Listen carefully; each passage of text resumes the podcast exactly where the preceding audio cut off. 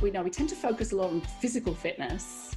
You know, you've got to be out there striding around or going down the gym, and, and we're also taught about the importance of nutrition. I was really fascinated about how we could get brain fit because our brain is really in charge of ensuring that we can think straight, of making good decisions, of solving problems, of uh, applying logic and reason when appropriate. Welcome to Laugh Lead podcast show season 2, Simplify to Amplify. Hi, I'm JC Jeanette Creamore, and I love interviewing industry experts to hear their stories and we share practical tips to get the best out of your business strategies. We talk all things people, process, and technology.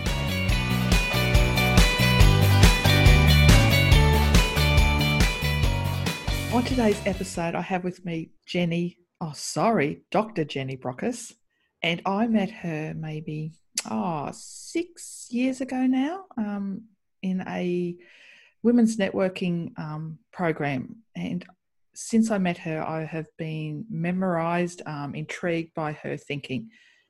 And her story, she says things like, um, as a child, she had a favorite t- tale called How the Elephant Got His Trunk. And like the elephant, um, she was curious about the world. And this led to her having a sense of awe and wonder around the human body and why sometimes things went wrong. And she spent her life looking after health and well-being of others before becoming a principal in a group medical practice. And in 2009, um, consultancy based BrainFit, specializing in brain health, mental well-being, and social connection. Today, Jenny, Dr. Jenny, but I call her Jen because um, she's an amazing lady, um, speaks on stage. She's a keynote speaker, trainer, mentor, coach, and she continues to indulge in her curiosity as a reader and a prolific writer. And the most important thing, her next book's coming out, Thriving Mind, in late July. So when this podcast goes to air, you'll be able to get your copy, and we'll share that later in the episode. This is an incredible woman, and I'm so happy to have her join me today. Hi, Jenny. Hello, Jeanette. Can you believe it? You're in Perth and I'm here in Melbourne. I know the wonders of technology. It's great, isn't it? And we don't have to cross any borders. No, thank heavens. self isolation because of it. um, as I said, Dr. Jenny, um, but you know, Jen, Jenny, how do you like to be called? What's Oh, Jenny's Jenny's fine. Yeah. yeah. Jenny or Jen, that's fine. What was your transition behind the general practitioner to now mm. your thought leadership and your your first book, and we'll get into that next, um, has been an international bestseller. But what pivoted you from GP to thought leader? Uh, I've been asking myself that question recently as well. You know, what made me leave uh, a successful general practice, which was my own practice, to do something a bit wild and wacky, which was to step right out of the comfort zone um, to do something completely different. But it was because while I was in practice, I, I too often felt that I was sticking band aids on people's problems. Mm. And I wasn't really getting into the nitty gritty of what had led them to become ill in the first place. I was seeing a lot of people struggling with anxiety, depression, burnout, uh, overwork, uh, dealing with toxic relationships. And much of it was all to do with the workplace. And I was asking myself, what are we doing to ourselves? You know, we're, we're, we're the you know smart people, supposedly. We've got all this marvelous new technology, we've got all these smarts up in our heads, and yet we're making ourselves sicker by the day. Mm. And I started to look more into the preventative approach, well-being. And the more I looked into that uh, and the science behind it, I realized that, you know, I'd been working in the sickness model all my time and I really wanted to work with the wellness model. So I, I, moved to, and I didn't know that it was called anything at the time. I discovered that later. I was working with what is called lifestyle medicine which very much has a f- focus on helping people to not get sick in the first place. If you get sick, obviously you get sorted out, but you take a much more holistic approach. So if somebody comes in to see you and says, I'm feeling really tired, or I've got no energy, or they're feeling a bit sad, you're not going to just ask for the basic questions. You're actually going to dive deep into, well, how are you sleeping? Um, what's your diet like? Uh, are you actually in, you know, doing any exercise? What do you do for fun? All those sort of things to get a bigger picture of how this person is functioning overall. And by putting in place sometimes some really simple changes, you can actually really help somebody to transition from the position that they're in into feeling happy, energized, vital, and thriving. So they feel more fulfilled, they feel that they're on the right path, they're doing things that they love to do, and they're better at um, making sure that their relationships are intact and, and looking after those relationships that are so important. And that, that's the sort of thing that made me transition. And I knew I couldn't do that one on one. So the, the way to do it was to move out of the consulting room and onto the stage. Now, I've always been an intense introvert. Yes. I, was, I was the sort of person, if you asked me a question in class at school, I'd go bright red and try to hide under the desk. So public speaking didn't come naturally. so I had to learn it. Um, I had uh, I was introduced to somebody who was fantastic. He said, "Jenny, you need to join either Toastmasters or Rostrum," mm. and so I did, and that's what enabled me to learn the art of speaking in public, which and and learning to have the confidence in the message. It wasn't about me, mm. and that mm. was what helped me to sort of become a speaker. Um, it was really about how to help other people by tapping into what was causing them pain and offering them a variety of solutions. So that's that's what led to the transition, and I, I love it. It's great. Yeah, and I, you know, you as a GP, I could, I would have actually not like the dentist experience. No, no, don't take me to the dentist, mummy. But if I was a kid, I'd want to go see Dr. Jenny because she's she's a fun lady. Um, I've heard you speak on stage, and you are brilliant. But I want to jump to the book that I first read of yours, which was The yes. Future Brain. That was your yes. first book, and that really intrigued me around your model. And you talk mm. about brain savvy, brain safe, brain aware. Mm. Mm. Why is that important in kind of that wellness? You know, like you said, you were mm. you're in the sickness model and you wanted to mm. go into the wellness model. How did mm. Future Brain come about? How did that come about?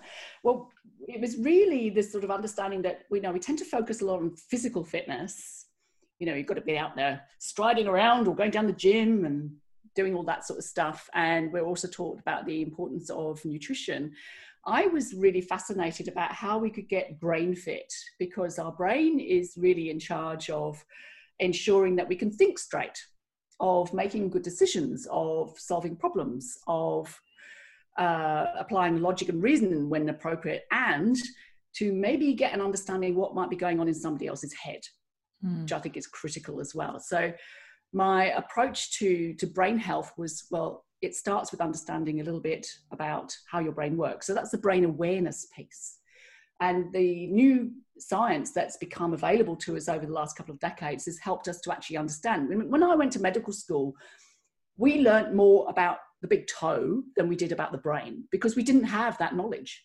Mm. Uh, but that's all changed now. We now know from the neuroscience much, much more. There's still much more to learn about how the brain actually works. So I think being brain aware, understanding just the basics of how it's set up and how it likes to operate and how it can trip us up when very frequently is important.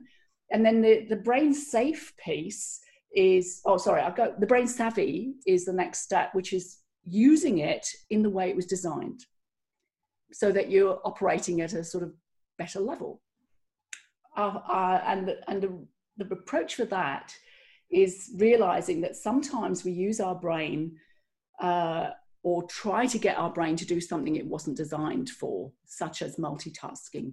And so we create this, uh, and the brain tries to help because it's very obliging like that. But we we set ourselves up actually for poorer thinking because we're mm. not using the brain correctly. So being brain savvy is about understanding how we cre- are really good at setting up for more insight or more creativity, innovation, stuff like that, and to you know optimize how well we remember things. I don't know about you but i find it quite difficult to remember things like timing of podcasts and things like that. Um, yes. say no more. Uh, that's an inside joke everyone. So being brain savvy is about using your brain appropriately and then the brain safe piece is the understanding that fundamentally in any given moment your brain's asking itself am i safe to be here uh, and if not where's the nearest exit? And if it is safe to be here, where's the reward? And if mm. we understand that and understand that the, the safety piece isn't just about saber-toothed tigers, it's about people and environments and situations in any given moment. Is this a threat for me to be here or am I in a safe place? If you're in a safe place, you can relax. Phew, and if you're in that relaxed state and you're with people that you feel you can trust and depend on and communicate with effectively, you're going to be so much more effective. You're going to be much happier. You're going to get more done. You're going to be kicking your goals. Whereas, of course, the converse of that is where you don't feel safe and we tend to retreat. We shut down. We don't contribute. We stay very quiet. And, and if you're working in that sort of environment, and I used to see so many people like this, which was awful, um, where they used to dread going to work because there'd usually just be one person who would make their life hell. Yeah, yeah. And, and you know, and I would always think, goodness me, every day you have to face that that threat of that person. Mm. And uh, I mean, it's okay for a couple, you know, a short period of time, but over a length of time. And people don't always have the, the luxury of being able to leave that position or that job either. Mm. I mean, especially in current situations where, you know, we want to hold on to our jobs. It's, it's really tricky. And, and it does great damage to us as individuals if we're in that threatened state. And it does great damage to a team or a workplace as well. So I'm, I'm very passionate about the need for, for safety at work from the psychological perspective. Wow. So awareness, um, which is about understanding how it works. Yes. Savvy, which is about using it for its purpose. Yes. Using the brain for its yes. purpose. Yes. And safety is that understanding of our safe need. Wow. Yeah. Yeah. That it is important. And if you think about that, even not even at work, but in any relationship or situation. Any relationship, absolutely, absolutely. Yeah. So, mm. wow, what is one thing that we can do to improve our brain health? Like, if those three things are important, yeah. yes. what's one thing that we can do to improve our brain health? There are so many things you could do. Trying to pick one is tricky. Oh well, um, give us that, three, whatever. No, I think I think at this time when we're living through this pandemic, I think the biggest issue I see at the moment is relating to the degree of uncertainty and worry. Mm. And that's leading to exhaustion. And I think the best thing we can do for our own brain health right now is to let go of the expectation to be able to do things as well as we normally would do. And I'm not saying just no, take the easy option. I just think we need to be a little bit kinder to ourselves because we are in such an abnormal situation and to slow down and to take time out when necessary. Um, you know, with, with lockdown, it's, it's weird, isn't it? I mean, I work from home. I've got a home office. I've worked from a home office for 10 years. So it's no drama for me to be at home working. And yet, even I have been feeling constrained mm. by, by knowing that I don't feel safe to go outside to the supermarket. I avoid going to the supermarket. And I don't remember the last time I went to a shopping mall or anything like that. It's it's and it's that that underlying tension which I think is causing a lot of us, and I include myself in this, to to feel sort of more anxious than usual.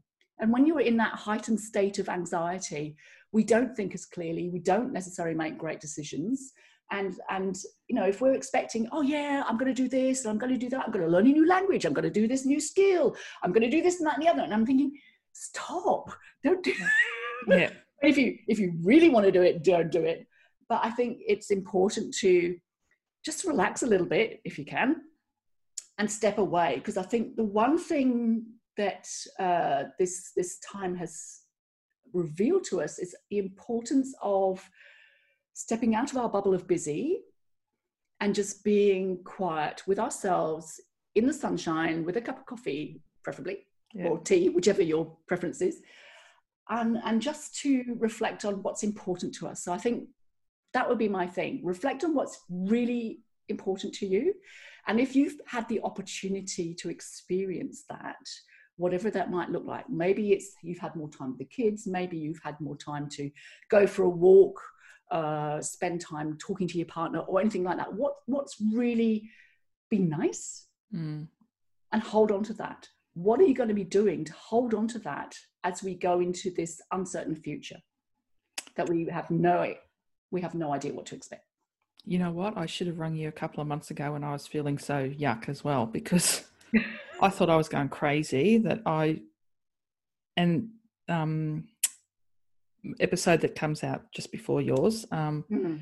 I talk about change and the grief cycle and the fact mm. that I've had a sense mm. of loss of freedom and mm-hmm. that we should be you know grieving is a natural yeah. thing and I talk about yeah. um Kubler-Ross's five stages yeah and I was trying to explain to people the exhaustion that you just mentioned. And I thought, I, am thinking, well, I'm not doing any physical activity. I go from the bedroom to the kitchen to my home office, back to the kitchen, back to the bedroom, back. And I went, I'm getting no movement. So I'm not exhausted. But why am I so exhausted? Yeah. So, yeah. Yeah. It's the mental exhaustion. Thank it you. For, and, thank it's, you. and, it's, and it's very real. It's very real.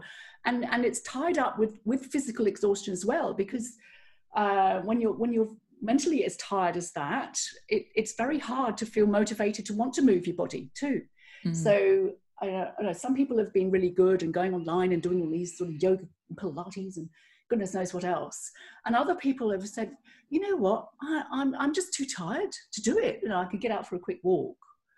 Uh, and I said, it, yeah, that, that's actually normal. It's a normal response to an abnormal situation. So we can't expect our bodies and our minds to behave in a way that we are used to because it's not normal. oh my gosh.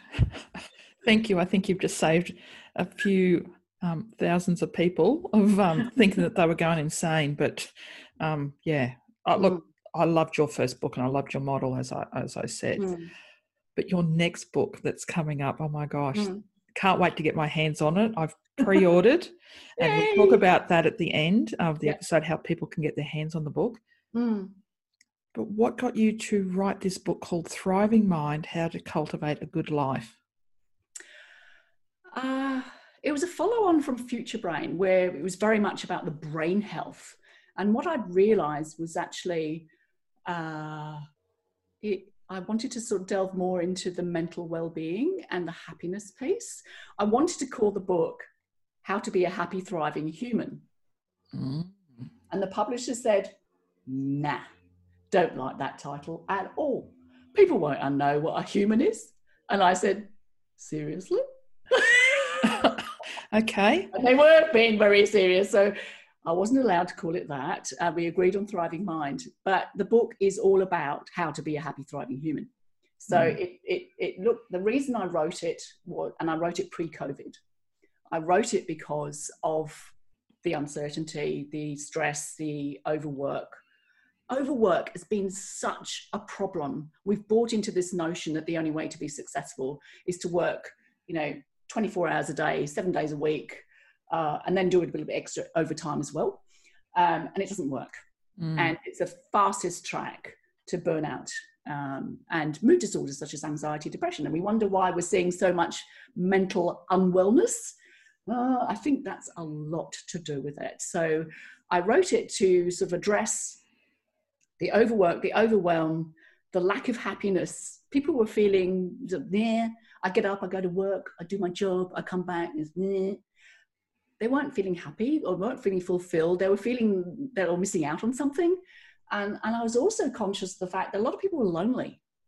Mm-hmm. We've got all this wonderful technology. We can connect with each other, you know, instantly. And yet people are feeling lonelier than ever. Mm. And it's a growing problem. And I thought, no, this is, we've got to do something about understanding we're social creatures. We are wired to connect with each other. So I wrote the book to address that. And the first section is about how to be happier. It's not about how to be happy, Mm-hmm. it's a difference.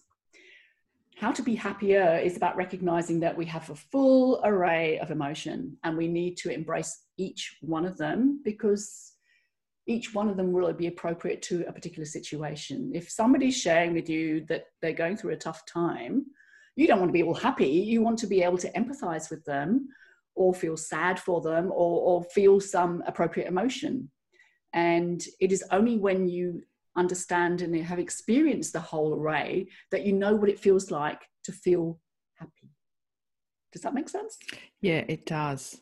Mm. Yeah, it's it's kind of not a barometer reading, but it's kind of like um it's a scale for me. For me, I think um, happiness for me Mm. is when I'm with my two girls. Like Yes. Yes. that that that to me that just sums it up easily. And people that know me, you you know my two Yes. girls. yes. Um, but I don't have to have happy around me all the time No. to feel a sense of No. happiness when I'm with them. Is No. that kind of what you're trying to say? Absolutely. Yeah, yeah. Absolutely. And, and I think sometimes, you know, we're encouraged to chase happiness, but we create our own happiness and we know what gives us joy, which is slightly different from happy. But it's tuning into that what makes us feel calm, content, fulfilled, what gives us purpose and meaning. Um, it's all those sort of things that I address in that first section. And then I talk about how to thrive. And I dive into my lifestyle medicine stuff because I love it so much. So I talk about the, the healthy nutrition and the exercise and the sleep and the mindfulness and stuff. But I also talk about play and laughing and the need for nature.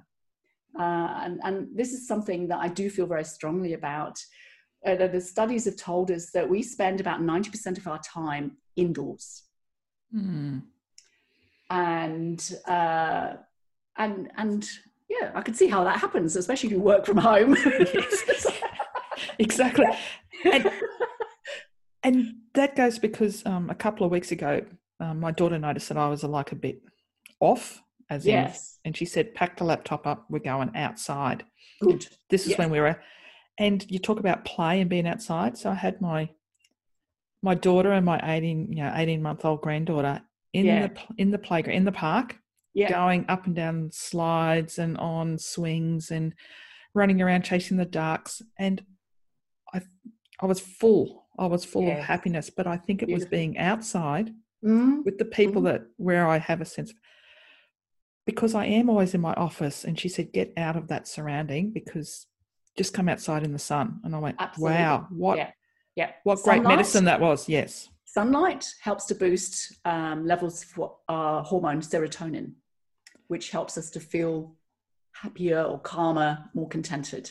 So it's really important that we do get that exposure. It's not just the vitamin D. We need it to feel better about ourselves.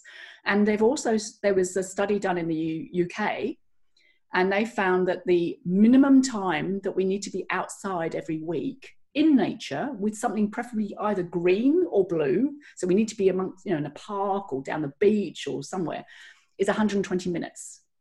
So we Wow. we always talk about you know you must get outside you know must do your 30 minutes of exercise every single day that huffy puffy stuff and i'm saying well yes we do need to be physically active sufficiently but why not combine that by getting outside and going for a long walk or you know whatever you mm. do because that's going to really ramp up your feel good hormones so that you feel better.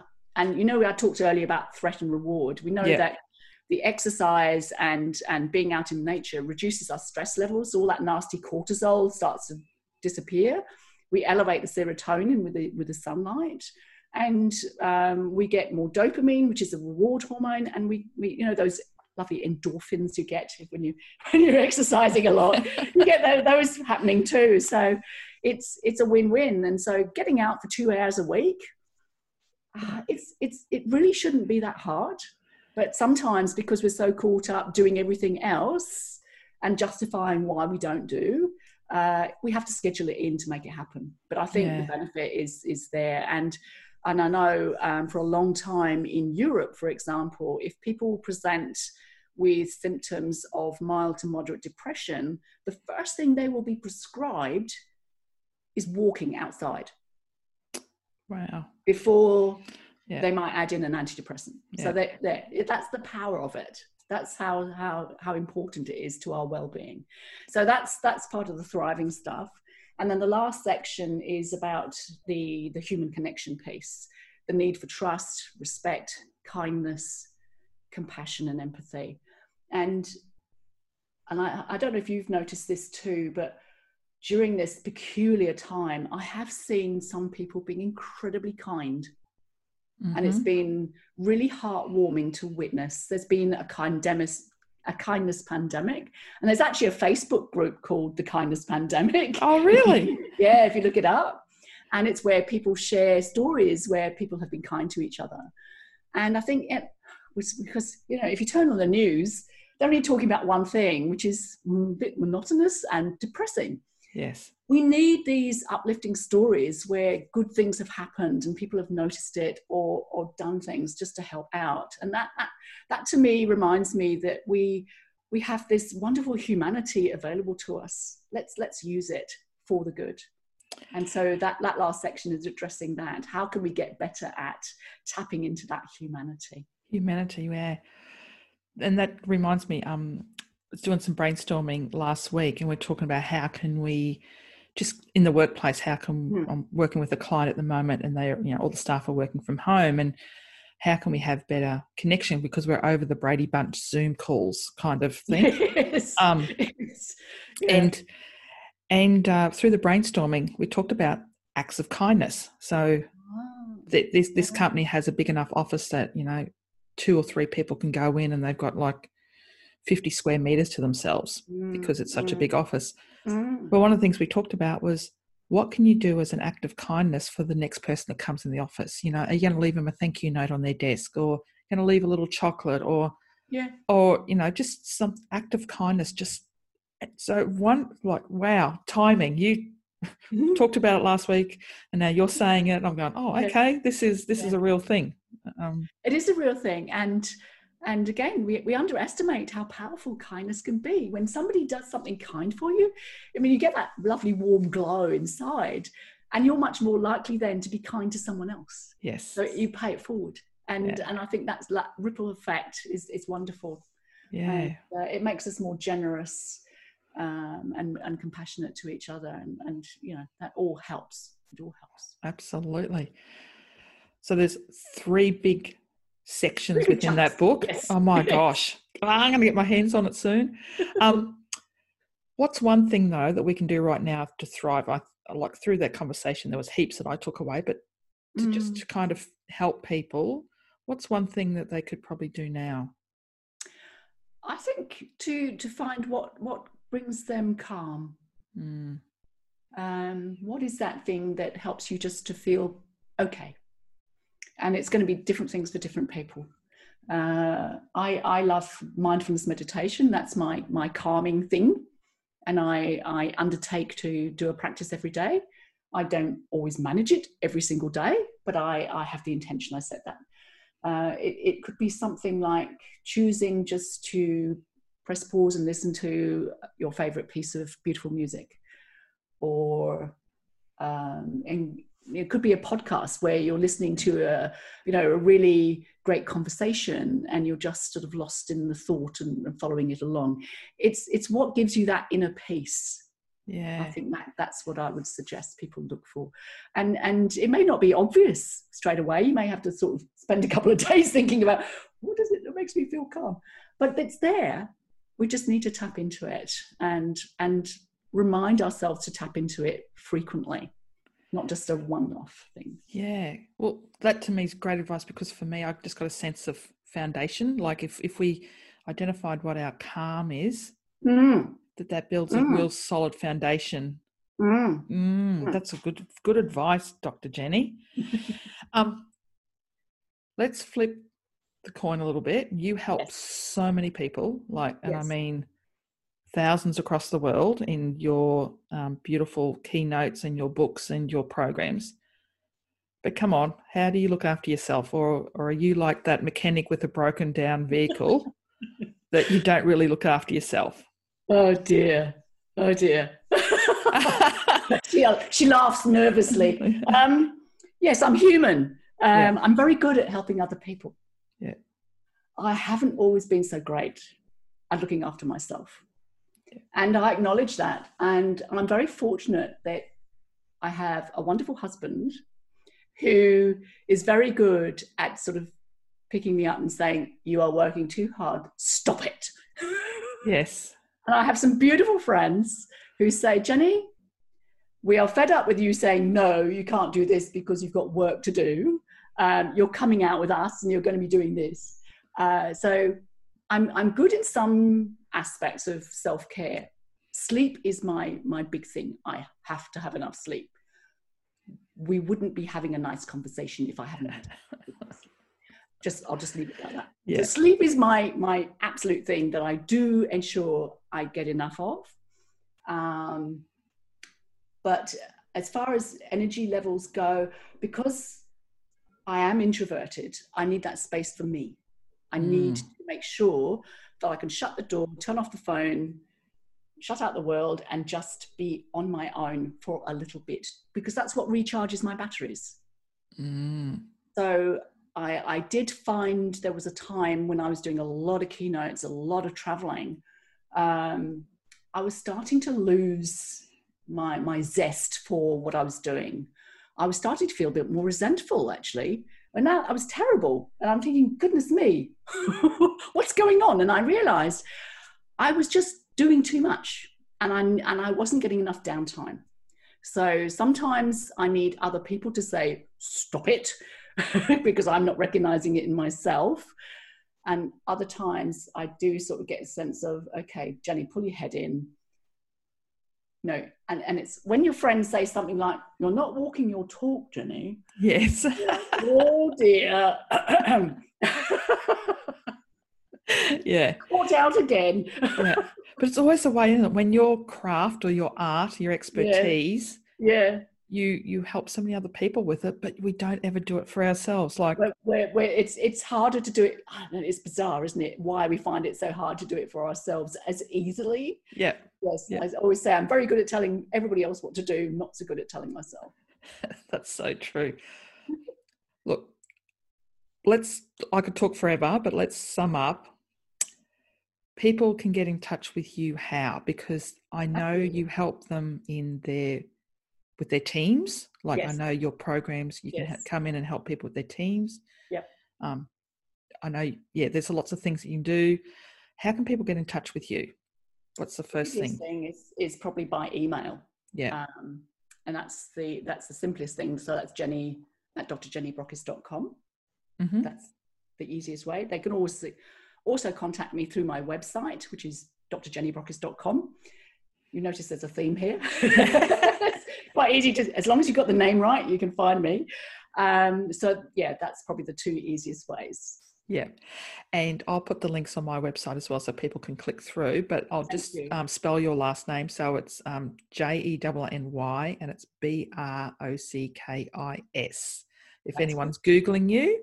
Yes. Um, now, how's the best way to get your books? Is it directly through Booktopia or somewhere or through your website? What's the best way? Okay. Um, the book launches on the 31st of July. And guess what? This comes out on the 29th. Yay! so, up until the 31st, there's uh, a pre order um, through Booktopia, but you can do it through any online retailer where if you pre-order it online and send me proof of purchase to my email, you get a second signed copy from me. So two for one. And you get some additional bonuses that I've thrown in as well, just as a sort of thank you for, for purchasing. But basically, it's, uh, I mean, you know, times are different at the moment. Where, where do you buy books these days? But um, basically, it's going to be available on all the online retailers. Uh, it's going to be as a paperback and as an ebook, Kindle. And you can also buy it off my website. Um, but you have to pay for postage, and I prefer to do that only within Australia because otherwise the postage is a bit, bit hideous and a bit slow. Uh, so that's probably the easiest way. And um, you can get it through Dymocks and some of the other bookstores, uh, depending on who's available in your location. So um, I don't have any say on where the book goes to. That's the publisher's decision, but I do know that Dymocks will be carrying it. Yeah, and and Wiley W I L E Y is your publisher, That's and correct. they had you. I think Brain Fit was in their special series of. they they that was Future Brain. Yeah. It was Future Brain that they they retitled, which um, I was a bit worried was going to confuse everybody because it was um, they called it Smarter, Sharper Thinking. Yes, and but was there six or eight books in that series? Uh, I think there were. I think actually Was there more? Twelve. Twelve, but they all kind of like. Um, so people that have listened to my podcast, I had Janine Garner on earlier this year, and she was also part of that series. So Yes. Yes. So there's some really good thought leadership in that Wiley series. So please, people, at least Google Jenny, look at her website because uh, when you um, get her to come in and help, um, she definitely makes a difference. So thank you so much for joining me today. It's been a delight, Jeanette. I've really enjoyed our conversation. And hopefully we can share a wine somewhere face to face one oh, day Oh, again. it'd Oh so my good. gosh. So nice. Yes. Oh, let's let's all head back to Palm Cove. Oh, I'm with you on that one. See ya. Bye. Thank you for listening. Jump on my website, jeanettecremor.com.au and download the Leveraging Insights workbook. It has over 50 tips from the first year of the show's episodes. It's a great online learning tool for you and your team. Until next time, keep smiling.